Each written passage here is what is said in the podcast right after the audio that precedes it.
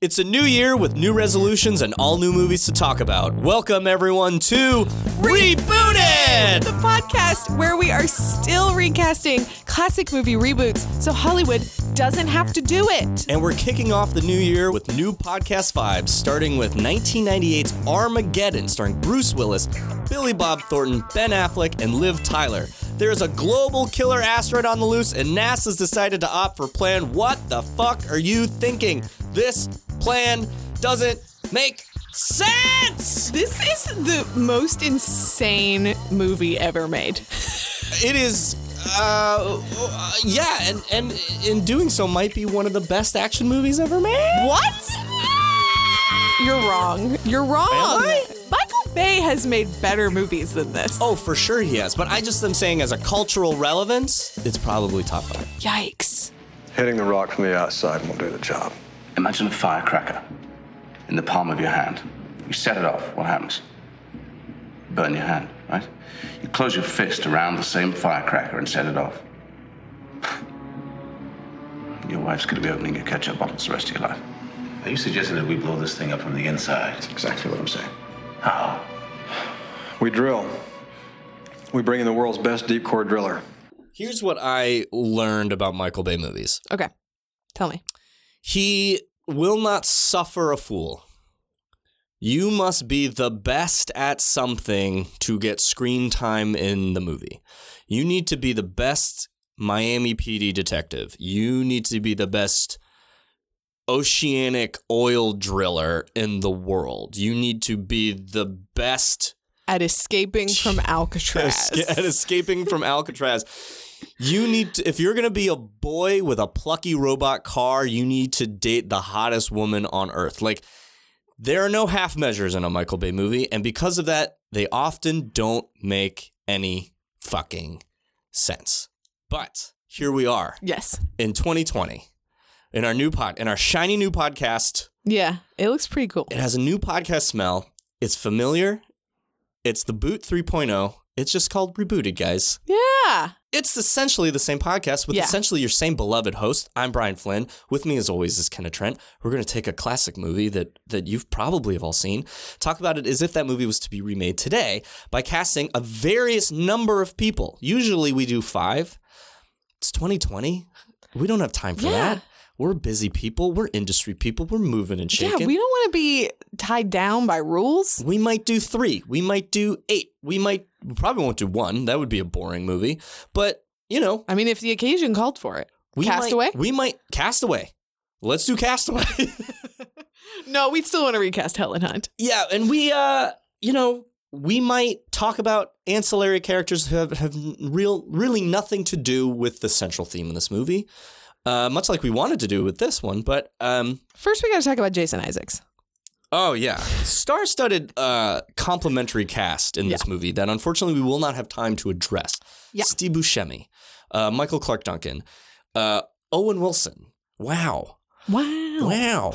Uh, uh, who am I missing? The guy from uh, Remember the Titans. The Will Patton. Will Patton. Um, Uh, who else is in this movie? who else is in this movie? Well, there are a few sort Will of. Will Fichtner. oh, Fichtner. Will Bill Finger. Listen. There's so many great people in this movie. They're also like weird. The funny thing is that they weirdly place these like red shirts in the cast and make them seem very important. And the whole time you're like, why are they here? It's so they can die. Right. Yeah. It's so they can It's die. essentially so they can die. There's a lot to talk about this movie. Yeah. And we'll get to it. But before we do, uh, the the actual world of reboot news has not stopped. I know everyone's been on vacation. Everyone's been shoving. Uh, I almost said fruitcake pies. what is it? Fruitcake pies. fruitcake. Everybody's shoving a, a Christmas Christmas ham and Yeah. some Too too many cups of cocoa. Everyone's a little extra sleepy. It's Yeah. it's back to work. some some some lat latkes. So It never stops. we're going to talk about Netflix teaming up with Robert Towne and David Fincher for a Chinatown prequel series pilot script. Um, the title says it all. Chinatown Chinatown. series. Forget it, Jake. It's Chinatown. Um, I've never seen Chinatown. really? Yeah, I don't know what's happening. Okay, so 1974 classic crime noir film starring Jack Nicholson and Faye Dunaway. uh, set right here in the city of Los Angeles, um, is being remade, repurposed, re reconfigured with this uh, with Netflix as they close a deal with Robert Towne and David Fincher to work on a pilot script that will serve as a prequel to the film. Um, the only thing I really remember from this movie, besides the uh, famous ending and Roman Polanski being the guy who cuts Jack Nicholson's nose with the switchblade, You're a very nosy fellow, kitty cat, huh? You know what happens to nosy fellows? They lose their noses. Next time you lose the whole thing. How does is- it end? Just ruin it for me. No, come on. All right, everyone. I'm, uh, uh, don't turn away. I'm just gonna spoil it for you. Do it in uh, in under. Do it in thirty seconds so people can just skip ahead. Faye Dunaway's. Wait. does that mean? sh- Does that mean the? Why are you just looking like that? Yeah, that's. It's scary. I literally just spoiled this movie. I don't like it. I don't like it one bit. Um, I don't. I since I'm the only one who saw this movie, uh, how do I feel about this? I don't know. I think it's a little weird, but I'll David just take back. You just take this. yeah, one. you know what? Kind of relax. It's Yeah. still holidays for you. It's still a holiday for you. Um, I don't know. What What do you think about it? I, sure, why not? this sounds like a woman who just says, "Sure, Hollywood, do whatever you want." Oh, Take whatever you need. Please don't. Please stop taking from us. Didn't David Fincher and Netflix do Mindhunter? Yeah, which I l- It's a, love. it's a great show. Yeah. Um, I mean, I have faith in this. I think again, we're just talking about like this. This would be. I'm trying to come up with an analogy of other classic movie. It's like let's let's do a prequel to to Dog Day Afternoon, and it's the it's two days before Dog Day Afternoon, and he has he just has another bad day. You know what I mean? What's Dog Day Afternoon? Kenna, you really got to get in on the '70s crime cinema movement. you do you not remember the look on my face when I came in here after watching Goodfellas? I remember. And we Okay. haven't done we haven't No. done a I don't think we've done a Scorsese movie since. I, I'm sure we never will. Or will we on rebooted? it depends on the Scors. It depends on the v- version of Scorsese. Have you seen The Godfather? yes. All right. It, it would be like let's make uh let's make a prequel. Let's let's take let's make a show that sets between that's set between Robert De Niro's scenes in Godfather 2 and Marlon Brando's scenes in Godfather 1. It, it's sort of Here's akin to that. You it's asked like, if I had seen The Godfather. I have not seen The Godfather. Oh my god. I don't. I really struggle with these like crime, mob, mafia. I- It's just it really does not hit me in a good place. Okay, uh, that's it, guys. That was that. Uh, that was all the news that's fit to print this this week.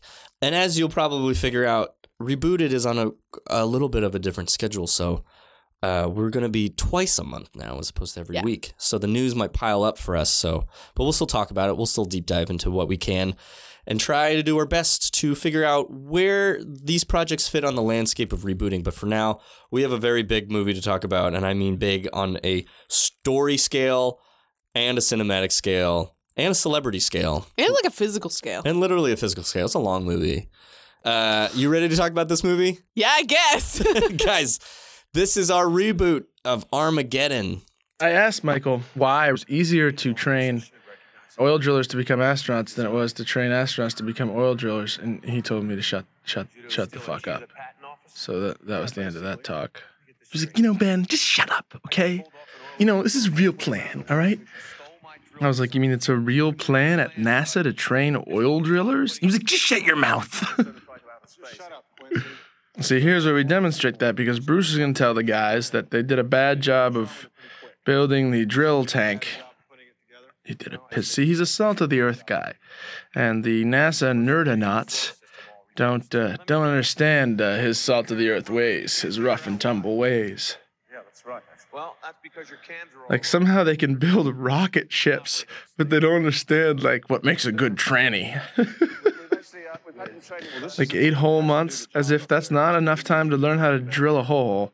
But in a week, we're gonna learn how to be astronauts. Oh, one whole week? Now you know how to fly into space? I need my guys. Why do you need them? They're the best. Everyone's the best. Why are they the best? I don't know. They just are. See, Ben Affleck makes exactly the point that I was trying to make. Like, if there are characters in Michael Bay movies that ask questions, and they're logical questions, mm-hmm. and then those characters are made to feel stupid and inferior to the other character who is the bigger dick, and they, it's just like. Don't you fucking get what's going on here? Don't you understand the stakes that like VX gas will melt your fucking blood out of your body or that this asteroid the size of Texas that's like plated in this special iron can't be nuked out of the sky. There's a whole vibe to Michael Bay action movies that I do think that we on some level really are captivated by. I'll say captivated by Yeah. because I think it's because here's the thing. They ask the question mm-hmm. of like this doesn't literally in this scene they're talking about why Bruce Willis is trying to be like why would we send these guys who don't know what they're doing into space when we know what we're doing but we just don't know how to fly. And the question is dumb because obviously it's like which one is harder being an astronaut. being an astronaut. To be an astronaut But when you wrap the movie in the package that it's in, like it really shows that if something looks fine on the surface, we buy it 100%. Like we don't need an explanation. Right. I, I want to quer- clarify my previous statement of this being one of the best action movies. I would like to say that first and foremost, Armageddon might be one of the most iconic Okay. and memorable action movies Yeah, of I- all time. yeah. It beat out its meteorite rival Deep Impact, at least in terms of cultural relevance. Yeah. Like, how many times have you watched Deep Impact? I think the average person who rewatches movies, that rewatch is probably like three. Whereas Armageddon, I feel like people put that shit on like 4th of July. Like people just watch. It's always on TV. It's it's a cartoon, really. Yeah. But Well, it but be- that's the thing is like its rewatchability is about how funny it is because it's whack. It's 100% Yeah. gray day whack meat. would you say it defines big budget cinema for the pre-millennium decade? In a way, yes. But I would also give that moniker to Titanic. I would also throw in Independence Day. Yeah. Like if aliens came down, no pun intended with Independence Day, but if aliens came down and they were like, "What are movies?" I feel like Google would be like Titanic, Armageddon, and fucking Saving Private Ryan. It'd be like mm-hmm. those are the three movies that are movies. That's just in my weird head. I just feel like this has, for some reason, and we're talking about that. It's not actually a good movie if you have like No. brain cells. It's not. Um, but it's fun, and you're right. Like it's packaged, and because of that, it's risen to like a top tier shelf movie. But in the way that honestly, like Titanic will stand the test of time, Independence Day will stand the test of time. This movie has aged like cheddar. like milk, It is gross. it's one of the. S- I almost said sexiest. It's one of the. It's one of the most sex. Oh. It's one of the most sexist movies I've seen in a long time. it's ins- it's And it's, I'm not saying that by like a small degree. It is outrageously sexist, as well as it's sort of the dumbest movie I've seen in a long time. Like, it's one of the most illogical stories I've ever heard. Nearly every actor involved with this movie either hates it or admits that it was a money grab. Bruce Willis had to do basically had to do this movie to get out of another movie. yeah. Um, I tried to look up the science behind if a life-threatening No. extinction level asteroid came to Earth. Like, what are the actual steps they would do? And there's a lot of articles. There's a, a very good mental floss article that tells you step by step. Drilling a hole in the asteroid, blowing it up from the inside, is weirdly one of their plans, but it's like plan number four thousand six hundred and two. It's not even close. What, are you, what is his face? This movie shows such a blatant disregard for the practice of science. Absolutely. It is, but oddly, it also shows a really um, horrific invocation of religion. it makes no sense. Like literally in the last like 10 minutes of the movie, all of the sudden everybody is like, "Well, we're just going to have to pray to God." And I was like, "My Jesus?" No. No, no, no, no. You're dying on that rock. Everyone, everyone finds religion in the last like 15 minutes. Let It me ask you this: Shocking. Say something nice about this movie.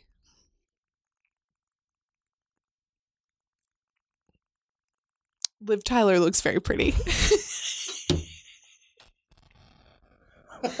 okay, seriously, seriously, seriously. What I'll say is, as we know, the biggest thing I've taken from this podcast is that Bruce Willis is a good actor, and we don't give him enough credit Mm-hmm. That's for true. being a good actor.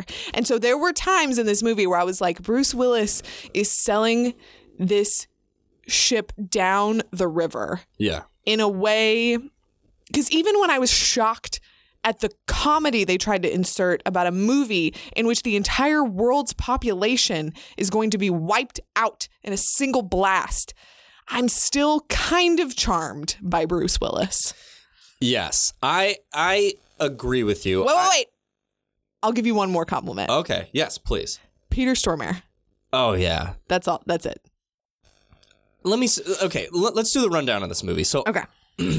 Armageddon was made in 1998. Is directed by Michael Bay, obviously. Director of such movies as The Rock, uh, See the Boot, Episode 22. Directed the Bad Boy, uh, the first two Bad Boy movies. Every one of the bad Transformers movies. I'll give Bumblebee a shout out. That was actually a, a pretty decent movie that didn't uh, spiral out of fucking control for three hours. Um, we all know him. You either hate him or you love him. He Yeah. he has solidified his place in cinema as sort of the the the douchebag action director, fast cars, uh, half naked women, massive explosions that look like they look they that they look commercially perfect. Like Yeah. it's it's weird. It stars Bruce Willis as Harry Stamper, Billy Bob Thornton as Dan Truman, Ben Affleck as AJ Frost, and Liv Tyler as Grace Stamper. Now, having said that order, I want to say that we're not doing it in that order because this movie today, and I kept thinking about this, what would this movie be like today in 2020? This movie would be wildly different. And the protagonist would be wildly different. Hot take the protagonist of this movie would be Grace. Oh yeah, hundred percent. Second to maybe to Harry, Mm-hmm. the central theme of this movie would be the father daughter relationship. Mm-hmm. See previous sci fi movies as Interstellar, uh, First Man, Ad Astra. It's all about the father and the child and their relationship in space. It's weird. It's just like weirdly in vogue in space movies today. I just think that, like, to do this podcast in the order of Bruce Willis, Ben Affleck, Billy Bob Thornton, and Liv Tyler would make no sense for 2020. So we are going to do it. We're going to keep Bruce Willis a number one because, like you said, he's a national treasure, and we should talk about his acting more as a tour de force that he is. Yeah. We're going to move Liv Tyler up. Yeah. She is essentially a woman there to be be told what to do by one man because she loves another man. It's really I it's just a wanted shame. to. I wanted to give her a hug. It's a shame. I don't know what in the world makes you think that you have the right to tell me what to do anymore, Harry. Suppose being your father doesn't count, huh? Not really. Since when? Since I reached the age of 10 and became older than you, Harry, since mom split, why don't you take your pick? Look, I understand that you are handicapped by a natural immaturity, and I forgive you. I may be an immature father, okay? But I'm still your employer. And as your boss, I want you on that crew boat tonight and back in the office by Monday. You got that? Okay? I quit. Bates! You can't quit. Now I need you to keep on working. So we're gonna give her more to do. We're then gonna do Billy Bob, Sling Blade, Sling Blade, Sling Blade, Billy Bob Thornton, which I loved in Ben Affleck's commentary where he just trashed the Sling Blade like impression. Every time he talked about Billy Bob Thornton, he I love did, Sling Blade. He did the Sling Blade impression. And then we're gonna get to Mr. Ben Affleck, uh, and of course, there's a slew of other characters: Pierce Stormare, Steve Buscemi, Michael Clarke Duncan, Owen Wilson. Will Patton. Will Patton, Will Will Finchner. You guys are all stars in my book. We do not have time to talk about the wild cast of characters that this movie has. We're going to talk about the the meat and potatoes. Yeah. So let's start with Harry Stamper, played Okay. by Bruce Willis. I agree. Bruce Willis is fucking Captain America in this fucking movie, and he's the only one really I care about. And I think the thing is, even though he's making wild choices as a character, there are moments where I'm like, you wouldn't do this, Bruce. You wouldn't. You wouldn't do this. Like as a character choice, not even as like it's 2020, wake the heck up. As a character choice, deciding to use a shotgun full of buckshot to shoot up his own rig because he's mad that his fully adult daughter slept with a guy who he thinks is incredibly talented at his job. I know. It's sort of weird because AJ Frost's character is just essentially a younger Harry, and Harry's mad because Grace is falling in love with a guy whose life he doesn't want her to to ha- like. Which is he doesn't wild, want her to stick because it's around, not like Bruce but he won't a- let her go. But it's not like Bruce is a deadbeat and he's like, don't go down this path with the oil driller because you don't want to turn out like me. He's incredibly successful and AJ is on track to own his own business. Like, why is he mad other than he wants to control his daughter's sexual encounters? How did you recast Harry? Um, so I uh cast a woman because why not? It's 2020. Um, also, I love the idea of the lead character of this movie who is like a boss who owns this like drilling business and is the best in their field. Sort of, especially because it is a ve- like it's physical labor, so it's typically more male focused. Like I love the idea of someone who has risen to the top being a really like tough, stern woman. And I also just think I prefer the idea of a relationship between a mother and a daughter in this scenario. Okay. It would play out entirely differently, but there would still be uh, uh, turbulence Yeah. there for sure. Um, so for my Harry, sh- should we give her? Should we give her a, a, a unless her name was like Harriet? Harriet? No, you, no, we're calling her Harry. Harry. Yeah, I mean, yeah, you just call her Harriet. Harry. Harry, we love. I guess Gillian Anderson. as an oil rig operator. Hell yeah, I did. Huh. Let it soak in. I okay, because I th- I ag- I was sort of doing the exact same thing. Uh, I did not cast a woman for Harry, but the idea is like a woman would have to like know, like either Harry is a woman now or Gracie grew up on an oil rig and she knows her way around like heavy machinery. Like it, it, it, you're trying to find a strong female. why not protagonist. both? I mean, either way. I, I want a, a different way, but you're right. Like, why not both? Why not have it so like there's just this this mom and daughter team, just like they they own this oil rig, they own this oil company, they're wildly successful. We're just so not used to seeing a beautiful woman also being the sort of salt of the earth hard worker. I agree with that.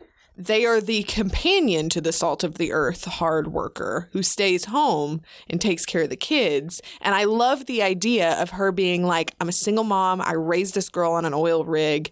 And maybe she does have a little bit of turbulence of like, I don't know if I want you to get into the life. Like, she just have totally different Yeah. reasons. She's not like, you're not allowed to sleep with my daughter. She's more like, hey, are you sure you want to do this? Because like, I didn't have a choice. I had to raise you like this, but you could have it so much better. I agree with those points about like we never see the equally beautiful and equally capable woman doing this really tough blue collar kind of work. I would say that my hangup is that I, I can't get over her Britishness. That is not to say that Gillian Anderson is not capable of doing this role. Yeah, she's got a great American accent. I'm I'm trying to evoke like past X Files episodes and like even shades of like Hannibal, Gillian Anderson, less sex ed, sex ed, uh, Gillian Anderson, and recall that like she's played a lot of these tough, tough, tough ladies. Um, She was an, she was like a like an FBI agent for goodness sakes. right. I mean, but like Tony Shalhoub played an FBI agent. You Okay, know what let's I mean? not bring Tony Shalhoub into like, this. It, it, there's a vagueness to being an FBI. Like the FBI, you can you can facet people into spots. How about okay? How about you hold off? Because when I say the who the daughter is, I feel like you're. I feel like there's going to be a team. There's going to be a team Okay. dynamic there Yeah. that maybe might make you feel a little more All right, comfortable. yeah. All right. So for my Harry, I stayed I stayed classic male. I I I do like There's some okay. It, this is this is my problem. It's like we have we should have we should have just started with Grace because like rewriting Grace completely defines why we pick Harry, right? Like Mhm. you're saying. Um, I ended up picking Josh Brolin. That's Okay. who I picked. I think he's Great choice. a great choice. He still brings that kind of like blockbuster kind of vibe to him. Um, I think I think of 2020 Harry like Harrison Ford in The Force Awakens. I think he's still a blue collar guy, probably still a driller or miner or whatever, but he's sort of the old dog here, right? He's a relic that has some expertise that's critical to this mission, which also has to shift. And I think the central conflict of the movie, I like the father daughter stuff. And and I and I sort of still like holding on to the central conflict is a father not able to let go of his daughter during a catastrophic world-ending threat.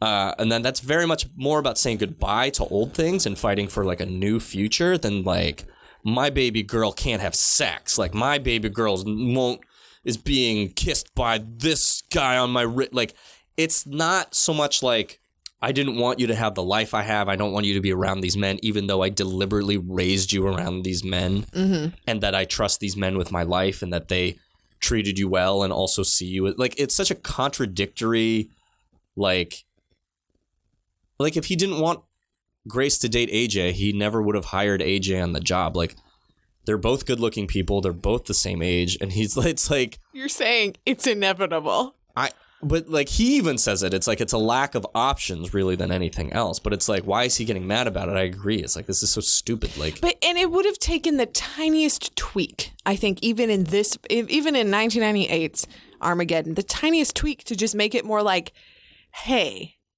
this, like, I know it seems like I'm being an overprotective dad, but this is what's really going on. right. It doesn't take that much to just not make it this weird, like, overtly masculine competition mindset Right. of like I'm in control. It just doesn't take that much. Right. But like Michael Bay just doesn't live in that world. Right. Make your peace with God, AJ! This guy's got a gun, man! He's shooting at me! Harry, this is not funny! Listen to me! We can talk this over! Harry, put the gun down! You're acting insane! Now, honey, go get some clothes on and get out of the way. You can't control my life! Fine. Clothes, now! I kept thinking about like Harry as the kind of dad who like maybe he does do a, a really dangerous job. Like maybe mm-hmm. he's a fucking Alaskan crab fisherman or whatever it is. Like he has a really mm, The dangerous most job. dangerous job on earth. and he has this daughter and he needs to provide for her yes but he also does not want her to do dangerous work. And then it turns out that as she grows up she's just like her father. She enjoys dangerous work. She either gets involved with the family business or I, in my head i'm like maybe she joined the service. Maybe she's a hmm. pilot. Maybe she is Oh. you know, on this mission. And then it, it completely shifts the dynamic of like Grace is like charged with going into space. Yeah. To and, I, and in my head I'm like, you can't just have one asteroid again. Like they would just blow the asteroid up or they would just push it away. It there would have you to be do like that? a Can you just cluster. sort of shove it? I, I'm trying to yeah, I'm just literally if you shift it, depending how far away it is, like if you just shift it a degree, it will just that degree of change would exponentially shift it away from the Earth. I think that's really exciting though, the idea that like you have like literally maybe this girl is in the Air Force and she is training to become an astronaut. And so when they roll up to her mother or father and are like, okay, we need somebody to like help train people how to like do this. Yeah. She's there to be like, I mean, I have experience in space, and then it it snowballs into, well, you we should you should just take it because also they go through all this like astronaut training, but then ultimately they're just taken into space by professionals. it doesn't make any sense. It doesn't make sense. Like drill, you can't teach an astronaut to drill a hole. You also can teach a, a, a driller to be an astronaut in a week. It's also like they they they can't communicate the job to each other. They can't send robots. They can't.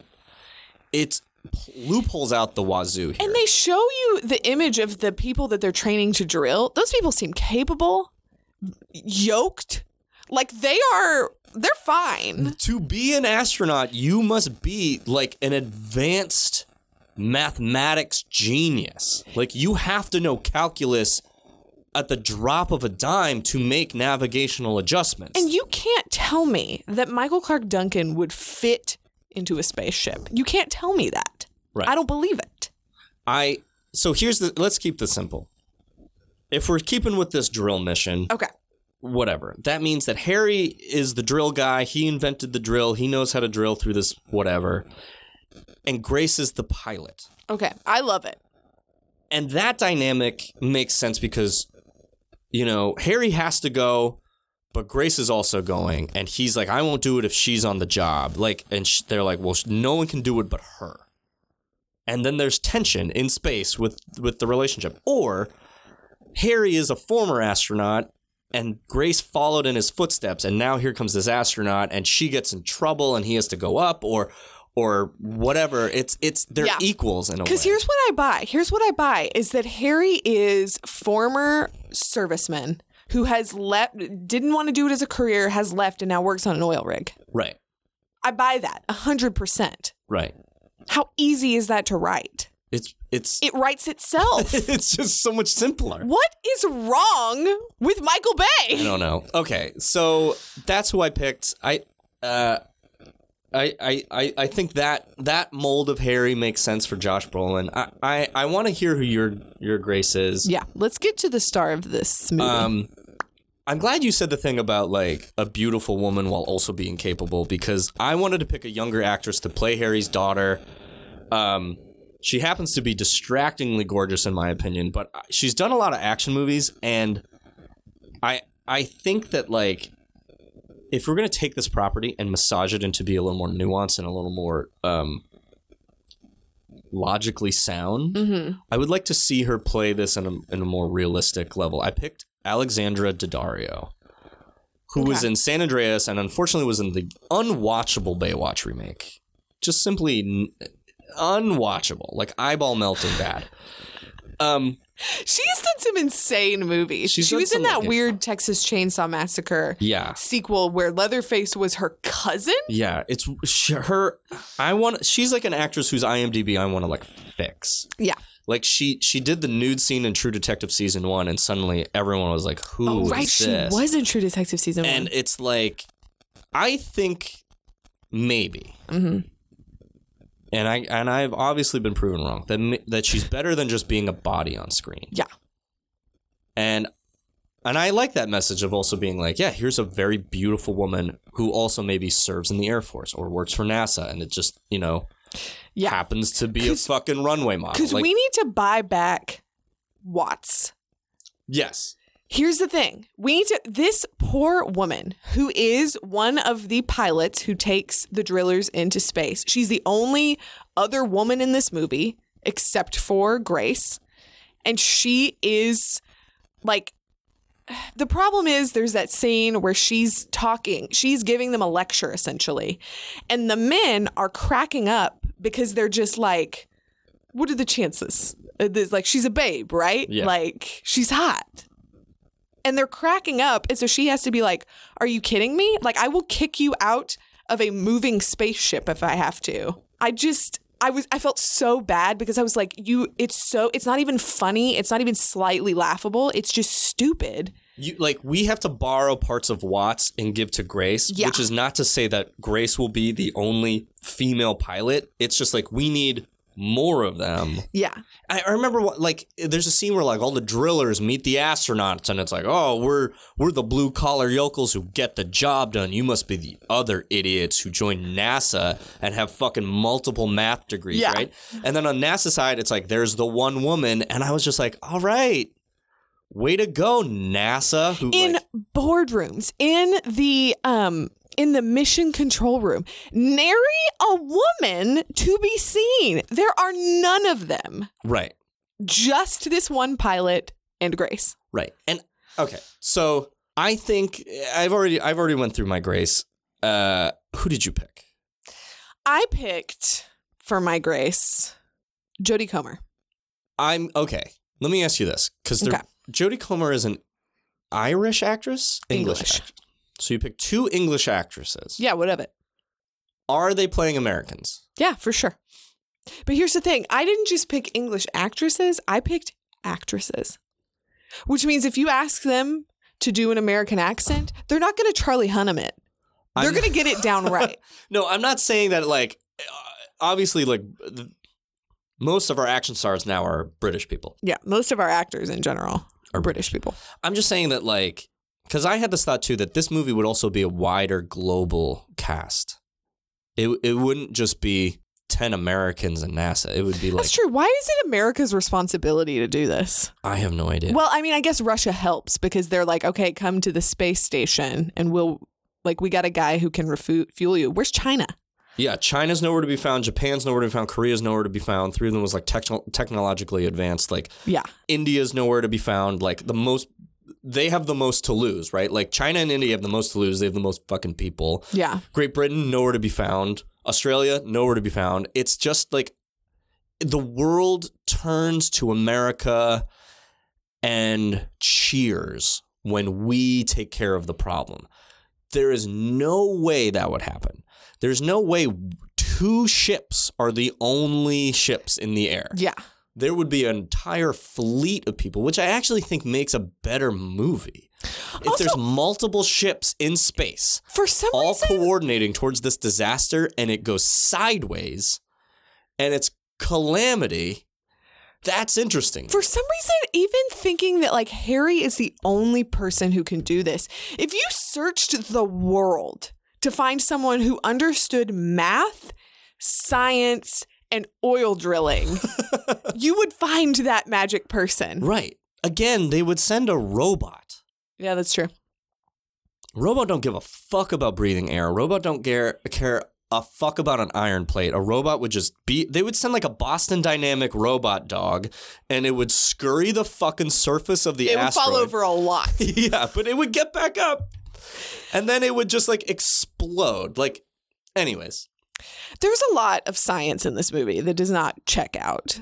So we can throw that out the window. But as far as the logic of how we're getting them there, because even the idea that every single thing that could go wrong would go wrong, it's impossible that that would happen. Right. It's impossible that that would happen that much. And the idea that there's no contingency plan is bullshit. And then suddenly the Wait, wait, wait. contingency plan There is is to set plan, the nuke off. But they didn't tell them. And I said, why?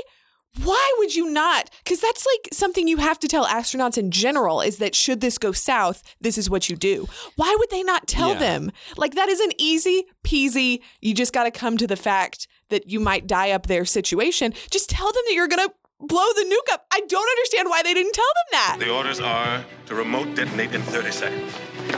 You have not told them yet. That is my father up there. This is one order you shouldn't follow, and you fucking know it.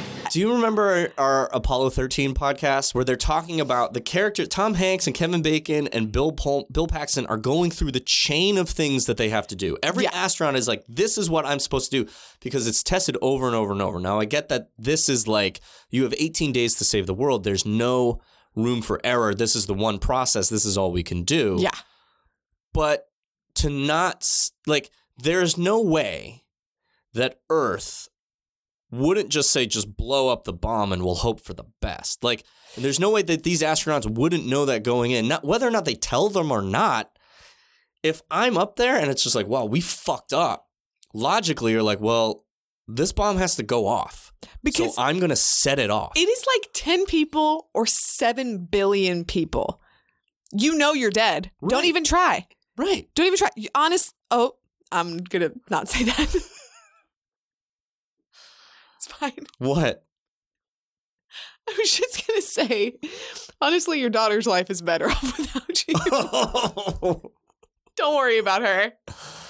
But Grace is in space now, so um it's just the there's so much happening in this movie that there's not they almost made it too big to the point where we're just like here's the thing as much as we may like these characters we're okay with them dying because the stakes are too big Yeah. You gotta lower lower the stakes a little bit Yeah. or just shift the plan Um, to the point of the actresses you picked, I think you picked really great actresses. Mhm. So I'm intrigued by what they would do. Yeah. Especially, it's like we're remaking Armageddon and we're going to cast Gillian Anderson and Jodie Comer. Like, that's a f- that like that is a statement pick to say like by, gone are the days of Bruce Willis and Ben Affleck. Well, I felt like I had to like I- I kept thinking about it and I was like there is a laundry list of men who would be great as Harry. There is a there are a lot of beautiful women who would be great as the damsel sitting on earth waiting for her dad to come back. But here's the thing what's exciting to me is a cast full of women. Like the line of them, like walking, like when they land, of them like walking away from the spaceship. Like, I want that to be filled with a killer lineup of actresses. Mm. Then I'm watching that movie for sure. Did you gender reverse all your picks? No. Okay. I'm just curious. That's that's cool if you did. I'm just saying like I was just wondering But- where you or where you're coming from. Because Billy Bob Thornton, it could have been anybody. Um, Yeah. But I felt like I had a strong pick for his character. Also, I didn't dislike the idea of AJ being a, a romantic interest, but also I think it would be an interesting dynamic to have this sort of like macho man person. Macho. Macho Man, Macho Randy Man. Savage, What am I talking about? YMCA's the, the Village People's very own Macho Man. Have a super like machismo guy Oh, okay. on the team as well. And it might be one of those things where like Grace isn't necessarily interested. Or maybe it's one of those things where like she sort of can't help herself. Yeah, I wrote this I down about I wrote this down about AJ. Romance between him and Grace optional. Opt- 100% optional. Optional. Here's what we don't. Here's what is not optional. They are not going to be in some warehouse somewhere where everybody's working on their astronaut training and Bruce Willis can just sort of walk over to a corner and look in and see his daughter necking with this man. It's so creepy. He looks for a long time. And Ben Affleck's like, "Will you marry me?" And Bruce Willis is like scowling. Oh, he gets her that weak ring. Oh my God, What this a weak ring. Well, let's talk about Billy Bob Thornton Okay. because he might be my favorite character. And I love the backstory that I think he gave himself because obviously, like, Michael Bay don't give a shit about any of the characters. Even in the Ben Affleck commentary, he's like, yep, Michael Bay really likes it when you like improvise and he'll let the camera run and you can just say words for like six minutes and he'll just he'll just pick like three seconds of it and take it out. And to me, that's like that's that's really weird. One, but I guess Billy Bob's story of like he was a guy on track to be an astronaut and then suffered Yeah. some injury or had some physical thing and then it sidelined him. That earned Michael Bay's interest so much that they made a scene specifically to say that. And they get they showed his leg brace and I really love that. Yeah. I 100% agree. I think that they're because I think it fits with the theme of this kind of movie to have someone in his position be like, trust me, if I could, I would be the one going up there. That's what I want from that's the energy I want from him. Is like, believe you me, if I didn't have to send you up there to do it, I wouldn't. But because he is now in control of what happens, he's very specific about it. And honestly, I think Billy Bob gives a really strong performance. Yeah. He could be he could be over the top. Sometimes he can be a little creepy. Not at all not any of those things. He delivers insanity with somewhat seriousness. Um so for my Dan Truman, because that's his character's name, hmm I picked Sam Rockwell. That's really interesting. Yeah. Would you trust Sam Rockwell to be the head of NASA? Uh-huh. Would you trust Billy Bob Thornton to be the head of NASA? That's true. I like, but I've like compare their drinking stories, right? I'm sure Billy Bob has way more. I've just only heard more of the Sam Rockwell. Here's the weird thing about Billy Bob Thornton. He is so clearly not this kind of actor, and yet he is cast as the head of NASA, the president of the United States. Right. Like, why do we do that? Santa Claus. yeah, Christmas is over, Brian. Christmas is over. Put it away. Um, no, I, yeah, I see. It's like he's a character actor, just like Sam Rockwell is a character actor. You ask him to play these like weird, quirky people, and then they find themselves playing FBI director or you know Senate Majority Leader or whatever, whatever. Because he's he's a fun actor, but when he gets serious, you know you're Yeah. in for something great. I just want to I just want to pinpoint this. He, Billy Bob Thornton played the president of the United States in a Christmas movie, so I would like a retraction on on the put it away, Brian, because you know, Ah, Love Actually is a movie for all seasons. Okay. but it takes place at Christmas. Yeah. Well, it features Mariah Carey's all I want for All I Christmas- Want for Yeah, you don't have to. You don't have to tell me about this movie, but I'm just happy I don't know. think so. I I I I, I think I think we both need to. I have been to I have been to Christmas and July screenings of Love Actually. Okay, it's a movie. Why? Because it's a great movie. I, it's a great movie. It's just I think it's a Christmas movie. Anyways, Uh, I love Sam Rockwell. I'm not going to besmirch the man. Yeah, I'm not going to besmirch Oscar award winner Sam Yeah. Rockwell. He was awesome in Jojo Rabbit. Although I was a little like, are we sympathetic towards this Nazi? Like, I but I loved but I did l- well here's the thing is I think yeah that's interesting I think we are but it's partially how he plays him and partially how I think that we're a little ambiguous about a lot of stuff happening at that stage of the war his character is also And- like really um, like yeah like it's like he's over the top yeah. but I did cry a little not cry but I got really emotional at that part at the end Oh, where he like kicks him away Yeah, it's so good. um Um. Okay, great pick. Um, Dan Truman. You need someone who commands a team, who could have his or her own reasons for not being selected. his or her Little clue, physical or whatever. Truman has to be the person to ask another to do the thing they want to do most in the world. Mhm. And we need to be able to feel it. Like when Billy Bob Thornton is basically like, I wanted to be up there. I I wish I could go. Like in every scene where he's telling people the stakes, you can tell that like this character wishes he could take the place of any one of these people. yeah I still remember the first, middle, and last name of every guy that qualified for the astronaut program the first year I was here. Thanks. I went into the engineering program. Kind of had to. But boy, I wanted to go up there. I wanted to be one of those guys with a mission patch on my arm. I tell you, I'd be on that shuttle with you, Harry, if I could. You don't want to be up in that shuttle any more than I do. I ended up picking Carrie Ann Moss of The Matrix 4 whenever that comes out. gosh I was looking at Carrie Ann Moss's IMDb and it's really sparse. Like, I think Carrie Ann Moss is an incredible actress. I just don't Mm-hmm. think she needs to be doing Iron Fist or The Defenders. Like, she should be in Oh, movies still, right? Like, why isn't she? What happened to Memento, Carrie Ann Moss? Memento Memento? Memento, Carrie Ann Moss. No, I it's interesting because I don't she is one of those people that like I've seen her in lots in various things, but I can't pinpoint what her brand is. And I I it's it's almost like I can't say no. I don't know if I want to say yes, but I'm like, yeah, why not? Maybe she's just enjoying her post Matrix life. Maybe she just Maybe got she that money. and really she's is like living "Dog." off of it for mad respect But to anybody who makes Iron one hit. Fist? Why are you doing Iron? F- I guess no. She did Jessica Jones first. Yeah. That she makes way more sense to me. Joined the universe. And then they're like, "Hey, we need you to pop up an Iron Fist," and she's like, 'Cause that's what Marvel does. They get Okay. you on one, and then they say, "Hey, guess what? You're going to do 75 more movies." "I mean, if you're an actor, then say that's goodbye not- to your family and friends." That's not that's not the worst thing. Um, that's what I picked. Anyways, we talked to, about Dan to death. Let's talk about AJ Frost, a name, a character name who I really feel like Michael Bay was like, we need him to feel cool, and so one of the eight writers, like J.J. Abrams, was like AJ Frost. Like there are there are also like six writers credited to this movie. Of, of course there are. As if one single person would write this.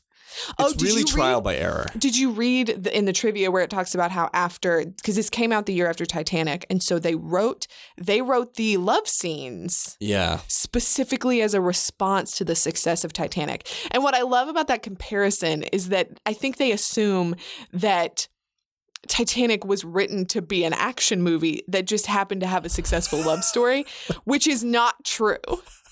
And so the fact that they thought that they could make an over the top bombastic action movie and just insert a love story to make it as enjoyable as Titanic, you must be out of your mind. I I agree. I heard it on the Ben Affleck commentary because he was talking about how Billy Bob Thornton uh, made fun of him about how he, Ben Affleck wasn't even supposed to be in this movie And because he was written in as like a love interest. as a last minute love interest. Yeah, I mean, here's the dumbest thing I've ever seen in my life. One, animal cracker scene. Two, him singing to her before they get onto the rocket. the animal cracker. These people have no respect for what is about to happen. The animal cracker scene uh, was apparently another scene from another movie that got cut, and they were just like, "Oh, let's just reuse is. it." Anyways, let's talk about AJ Frost, played by Ben Affleck, who I I think okay, let's put Ben Affleck in context here. Okay. He is not the mega star that we know him to be today. This is the thing that propels him into the future of mega stardom. He's not the impossible screw up we see him as Right. today. He basically did Good Will Hunting, Mallrats, Chasing Amy, cameo in Dazed and Confused, like his uh, uh, school days. His he, he's he was always sort of a a supporting role person, Mhm. and then someone was like, "This kid, You got the look. you got the look."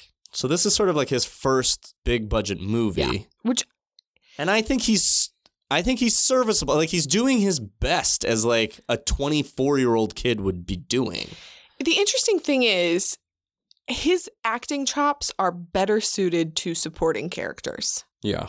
But he looks like he should be the lead of an action romance movie. He's hot. And I, I don't have qualm. I think you you mentioned this earlier about AJ. Like I don't have qualms with him being like the hotshot pilot. I actually kept that part. I think that's when you re- once you reconfigure the movie to be about Harry and Grace's relationship as like a strained father or or a tenuous relationship between the mother daughter or whatever it Mhm. is.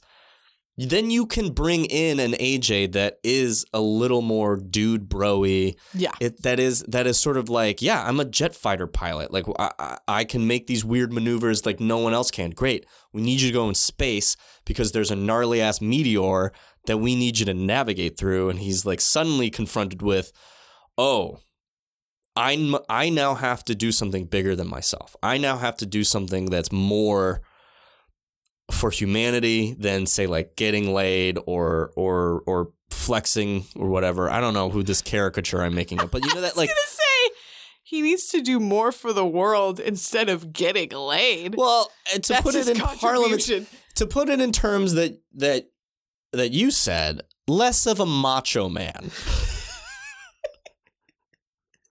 I'm a product of the 90s. Yeah. Who, who, who do you want me to be? Also, let's commend Ben Affleck for his absolute honesty on the DVD commentary. Oh, he cut everyone down. he like ev- basically he's like everyone in this cast is a dream to work with. I was really lucky. Owen Wilson and I became like super good friends. Michael Clarke Duncan, what a dream. Uh, Michael Bay has makes no sense, and this was like a calam. Like it, Yeah. it was just nonstop. Um, I I also was thinking like if if we're taking a little bit of Watts and putting that in Gracie, I kept thinking that like we could take a little bit of Sharp and put it in AJ, or leave Sharp as is, and AJ is also just like another astronaut. I, I think the Mhm. number of drillers Is in this a- movie oh, okay, would so need you to don't wanna make him a significantly. driller. I mean, you. I guess you could keep AJ as a driller. I guess AJ could be the same guy, like the talented fuck up. That's like he he he knows that the machine will take it more than the computer says. Another example of like He knows trannies. yeah, just just knowing better he than knows a what the computer. tranny will take. You want to go home? Is that it? You want to be fired? No, I don't. My crew is doing the right thing. Your crew? Your crew just blew the transmission, AJ. Listen, that NASA computer is just playing it safe. The machine you built, the rig, can do it. Shut up. Back Just shut up. up. Shut your mouth. Those men in that room have zero tolerance for showing off, hot dogging, going by your gut instinct, or you trying to be a hero. You got that? Say the words, AJ. I got it. It's bad, guys. It's real bad. Anyways, I found this actor. I found this actor. Many people probably have seen this actor before I did, but I I'm just really excited because I don't think anyone's cast him on this oh. pod yet. I picked Stephan James from If Beale Street Could Talk and Race. He played Jesse Owens in Race. okay. He was in.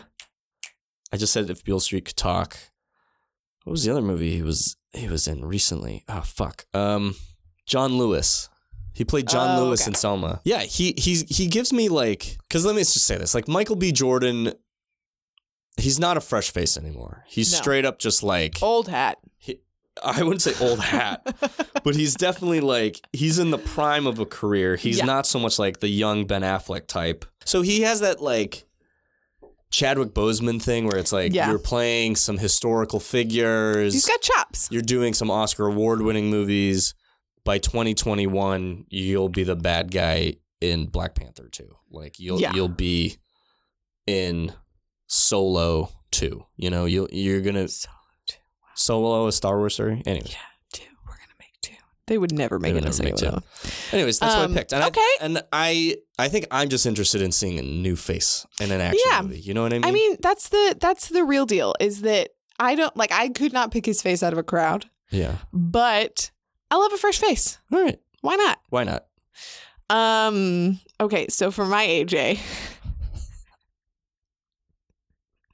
Okay. I cannot wait. I'm so excited to say this. For my AJ, I picked. What is happening? Okay, I'm gonna pull it together. For my AJ, I picked John Boyega. what?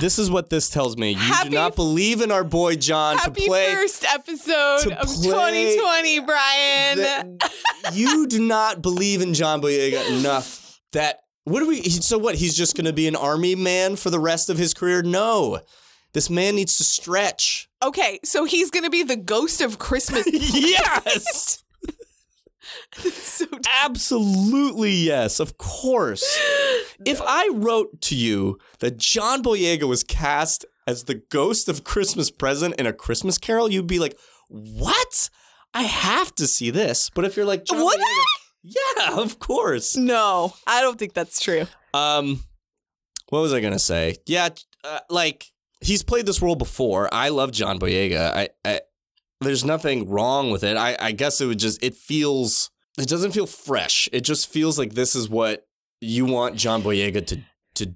This, these are the movies you want him to exactly because the movie is not about him. He's just like he a supporting. serving a purpose, and other people are gonna shine. okay, I mean, I he definitely can do it. I'm not saying he can't do it. I'm just saying like, don't we want to see our boy do something weird and different? Yeah, and he's got plenty of time for that. Okay. Do an indie. Well, you know, this podcast has changed slightly, but one thing that hasn't changed is our dear boy. Yeah, we can never give him up. We can never quit him. We can't. Guys, where does Barry Pepper go? Where did you put Barry Pepper? I made Barry Pepper Colonel Willie Sharp. Yes. He has to be sharp. Yeah. Other option, chick. But Which one's oh Will Patton's character is Chick. I like his energy though presented more as like it's it's a possible villainous turn for the circumstance of the movie, and not saying that it would be this weird because. In this version, I'm not like, oh, he's gonna kill them all. I'm like, well, yeah, this is kind of just what he has to do. yeah, I guess I guess in the way that it's like the plan goes sideways, so the backup plan is to kill everyone on the astronaut, and then last minute there's a way to save the villain all. of this movie is the shoddy craftsmanship of everything they take up into space. The International Space Station, the space shuttles, which that's not how spaceships work. Oh my gosh, I just remember there's a part in this movie where they jump a canyon. Go over it again, lad. So the jet thrust is off exactly when we jump, and then Okay. I'm gonna put them on, and we're gonna go down nice and slow. That's it, that's it, baby. That's This it. gonna work? If it works, two of you are gonna be heroes, just like me. Sorry, I just want to read quickly about Michael Bay. I want to know more about him as a person. Because his perspective on filmmaking is insane. I will give this to Michael Bay. His ability to shoot on site at the real location is really incredible. Like whether he gets to do this because he's a particularly demanding asshole or what, I think not many because- directors would get to do what he did. I think it's because he feeds people a story that they want to hear. Like he sold this movie to NASA as like America are the heroes, we're saving the day, and it's essentially all because of NASA. And I think NASA was like, yeah, okay, great. Like we'll buy a we'll 100% buy a movie where we get to be the heroes and it makes us look super like there is a scene at the beginning of the movie. What who were these people? There's a scene at the beginning of the movie and it's like the Hubble telescope scientists are featured. And he shoots them like they are superheroes. right. Even though it's literally a clip of them be, like looking at a schematic and being like, "Yep, move it there." It's like a super whip pan, and the guy's like reading. He's like, "I got it," and it's like, "Wah, ba, ba, ba, ba, ba, ba, ba," and Yeah. you're just like, "Oh my god." And that's insane, but that's how you sell a movie to people who are like, well, if we want it, which is essentially if you want to shoot any anything like in a government office, I feel like you just have to be like, you're gonna look great. Like Yeah. you are gonna be the hero. And they're like, well, I mean, why not? Think- you literally just pop in and say, Hey, we like love we love what you guys do. We want to make you look cool. That's it. I mean, then maybe it's not that hard, but like, why don't other people do it? Just because it's like harder to Because do? Because I think other people are like, it's dumb to not paint a realistic organization in a realistic way in which they're gonna mess up and it's gonna be dirty and it's gonna be messy. Michael Bay is like, no, no, no, no. Let's show the Iwo Jima Memorial seven times as a transition. America rules. Let's raise the flag on this meteorite because we owned it and then we destroyed it. Dude, th- like there is some propaganda shots in here. There's a shot where like the rocket is launching, and it's beautiful. It's beautiful icon like iconography. Like it makes sense. But there's a shot of Liv Tyler standing, worried, crying behind the silhouette of fucking like NASA engineers, and a a 400 foot American flag in the background. Like it is bananas how he did this, and yeah. And I think that's why there is such a love hate thing with like with Michael Bay and Yeah. and fans. Like there are people who love Michael Bay, just fucking love it, and I get it. But it's like I'm not one of those people, but I I have to tip my cap to him at some time, whatever, right? But I- there's some part of me that like deep down I'm like, man, this guy. This guy gets it. I wish I wish there was like a Michael Bay robot that you could feed a good script to. there is a special working relationship, especially people within this industry. Like if you are a successful person and you are the kind of person who can be like, I work with people who understand my process and we might have a weird relationship in that where like he might be like screaming at people to get what he wants, but we look at the product and we're like, well, he's just particular. But like we kind of got to shut that down. I mean, I try to make it through episodes without saying this, but the toxic masculinity is off the charts. We got an hour and 20 minutes into 2020. we got an hour and 20 minutes in. And Look, I agree. I am a, I 100% agree with you. You are right. I've seen it. It's bad. Like you're right.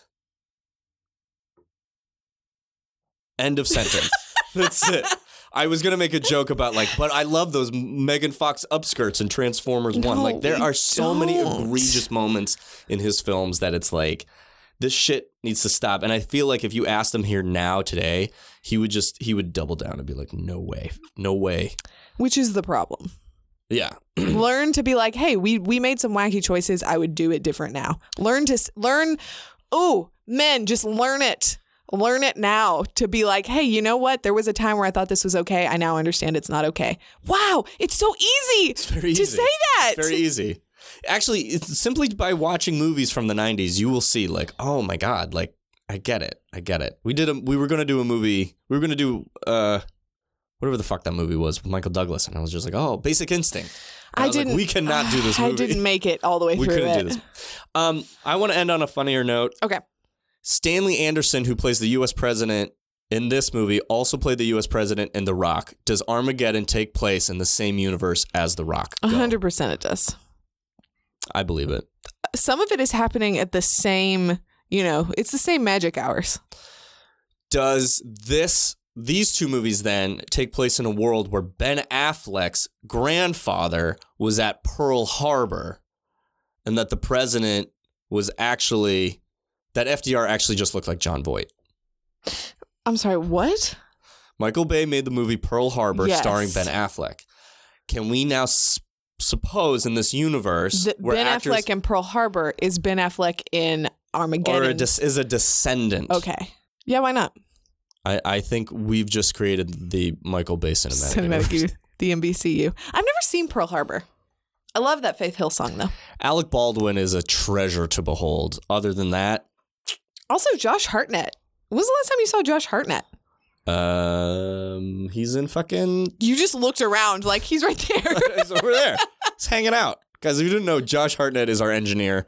Josh, you're doing a great job. Thanks for coming on. 2020 is going to be a magnificent year. But that's it for this episode. Oh, I'm sorry, Kenna. Would you remake this movie? no, no, no. Absolutely not. hundred percent no.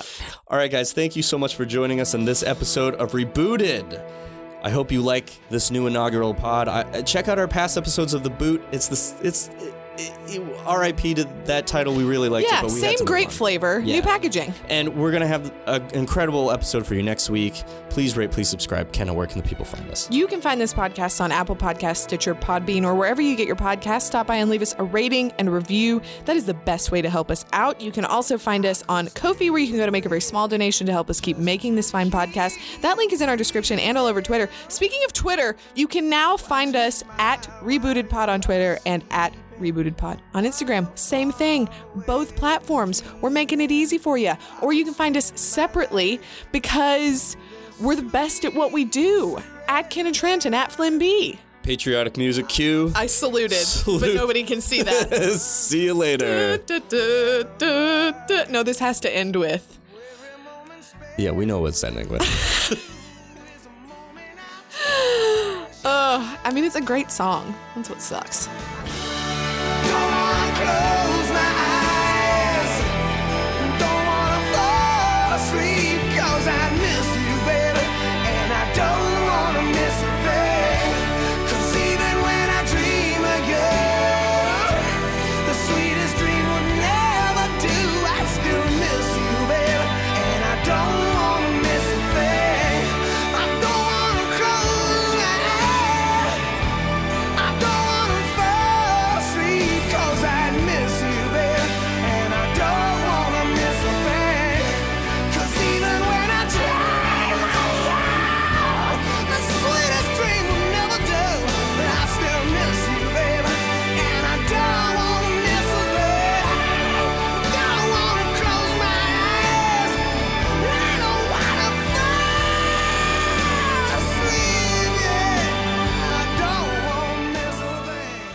This is a little bit of a logic stretch, let's face it. They don't know jack about drilling. How hard can it be? Aim the drill at the ground and turn it on.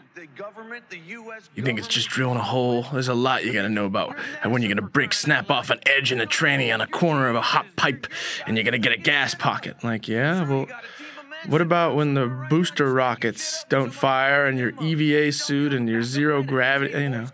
Didn't you see, didn't you see Apollo 13, boy?